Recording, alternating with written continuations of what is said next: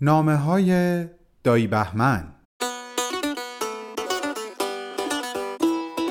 نامه چهارم یک تاریخ مهم قسمت اول.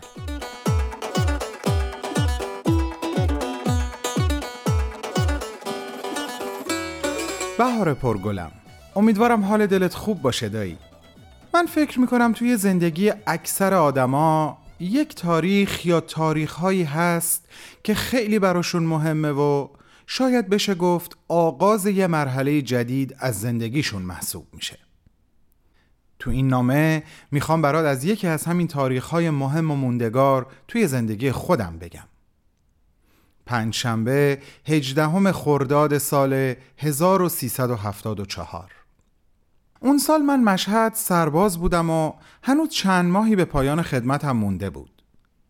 خرداد ماه اون سال مثل بقیه سالها نمایشگاه کتاب در تهران دائر بود. ولی من نتونستم زمان نمایشگاه برم تهران. اما مامان من که میشه مامان بزرگ تو و اون موقع کرج زندگی می‌کرد رفته بود و از قرفه های مختلف راجع به اینکه چجوری میشه با احمد شاملو ارتباط برقرار کرد سوال کرده بود. آخه می‌دونی بهار اون سالها من تازه داشتم شعر رو توی خودم پیدا می‌کردم و اون داشت ذره ذره خودش رو به من نشون می‌داد و یکی از بزرگترین و البته سختترین تلاش های من ارتباط با شعرهای شاملو و فهم اونها بود. مامان هم اینو می‌دونست و سعی می‌کرد در این زمینه کمکم کنه.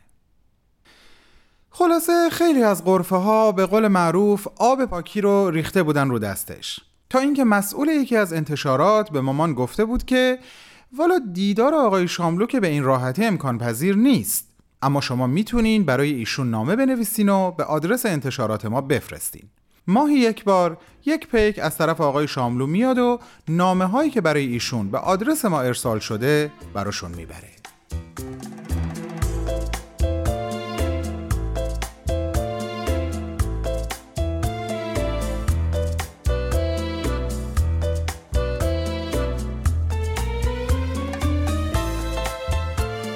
وقتی مامان این خبر رو تلفنی به من داد نمی‌دونی چه حالی پیدا کردم بهار.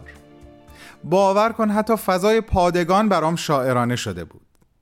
خلاصه عالمی داشتم واسه خودم دایی. دلم پر از شوق و شور و نگرانی بود. یه چهار پنج روزی تو همین حال و هوا گذشت که یه دفعه اتفاق جالب افتاد. از طرف پادگان مشهد مأمور رسوندن یه نامه شدم به یکی از پادگانهای تهران. دیگه بهتر از این نمی‌شد. با یه تیر دو نشون می‌زدم. هم نامه اداری رو به پادگان میرسوندم و هم نامه خودم رو حضوری میبردم واسه اون انتشاراتی که آدرسش رو داشتم. چند روز مرخصی هم که واسه خودش عشقی بود. اما حتی وقتی سوار اتوبوس شدم به مقصد تهران هنوز نامه رو ننوشته بودم بهار جان. اونقدر دلم می‌خواست این کار رو به بهترین شکل انجام بدم و اونقدر وسواس حتی روی انتخاب کلمات هم داشتم که نمی‌تونستم شروع کنم. هنوز دلی که بخوام به این دریا بزنم رو نداشتم. همون روزی که رسیدم تهران اول نامه اداری رو به اون پادگان رسوندم و عصر همون روز رفتم سراغ اون انتشاراتی معتبر. حدود ساعت چهار رسیدم و رفتم تو و بعد از سلام و عرض ادب معمول جریان رو تعریف کردم. اون آقای محترمم گفت خیلی به موقع اومدی جوون. تا یک ساعت دیگه پیک آقای شاملو می‌رسن و نامه های این ماه رو با خودشون می‌برن. بعد یک کپه نامه رو که روی میز آماده بود به هم نشون داد و گفت اینا رو میگم. همشون رو آماده کردیم. نامتو بده تا به این مجموعه اضافه کنم. خوشکم زده بود بهار. یعنی من فقط یک ساعت فرصت داشتم تا حاصل اون همه فکر و احساسی که تو یک هفته گذشته داشتم و روی کاغذ بیارم و تحویل مسئول مربوطه بدم. یه لبخندی زدم و گفتم تشریف داشته باشین من الان برمیگردم. ببین بهار یعنی به خودم گفتم یا از این یک ساعت نهایت استفاده رو می‌کنی یا این دل رو به این دریا می‌زنی یا باید یه ماه تموم تو تصورات خودت ویلون و سرگردون باشی. پس فکر نکن فقط بدو. به سرعت برق و باد رفتم. از یک لوازم تحریری که توی همون کوچه بود چند بر کاغذ آچار و یک پاکت و یه خودکار خریدم و اومدم نشستم روی پله جلوی در یه خونه. کیفم رو هم به عنوان زیردستی گذاشتم رو زانوام. حالا دیگه دست من بود و کاغذ و یه خودکار و صدایی که به من می‌گفت فکر نکن بهمن. اصلا فکر نکن. فقط بنویس.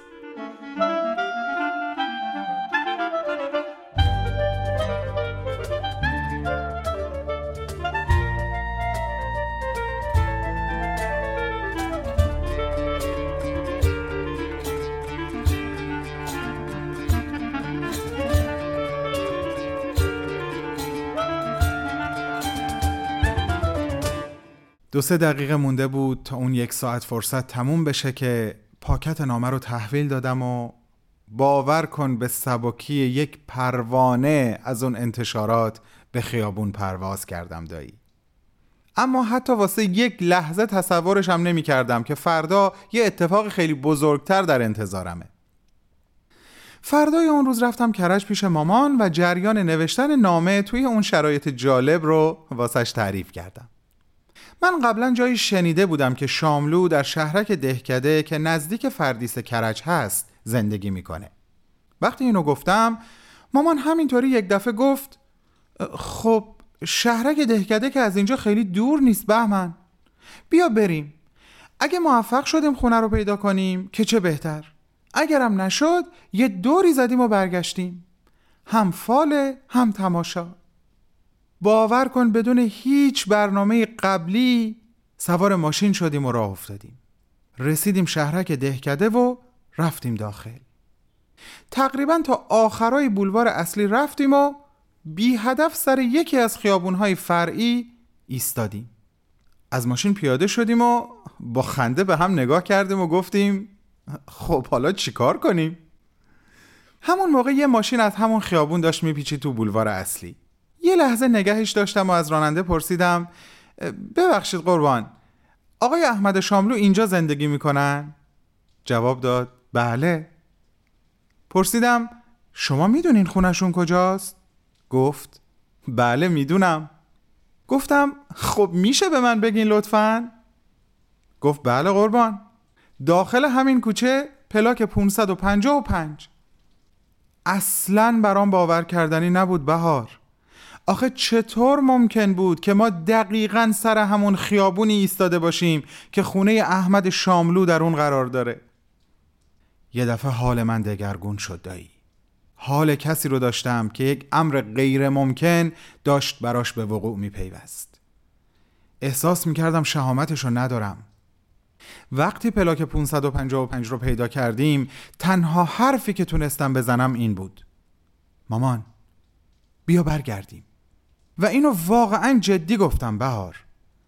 احساس می‌کردم توان رویارویی با تحقق چنین رویایی رو ندارم. مامان گفت به هیچ وجه. تا اینجا اومدیم بقیهش رو هم میریم. اصلا انگار امروز این اتفاق برای تو مقدر شده بهمن. نمی‌تونستم زنگ خونه رو بزنم. مامان گفت من به جاد زنگ می‌زنم. و دکمه رو فشار داد. چند ثانیه بعد آیدا همسرش یا بهتر بگم الهه اشعارش جواب داد.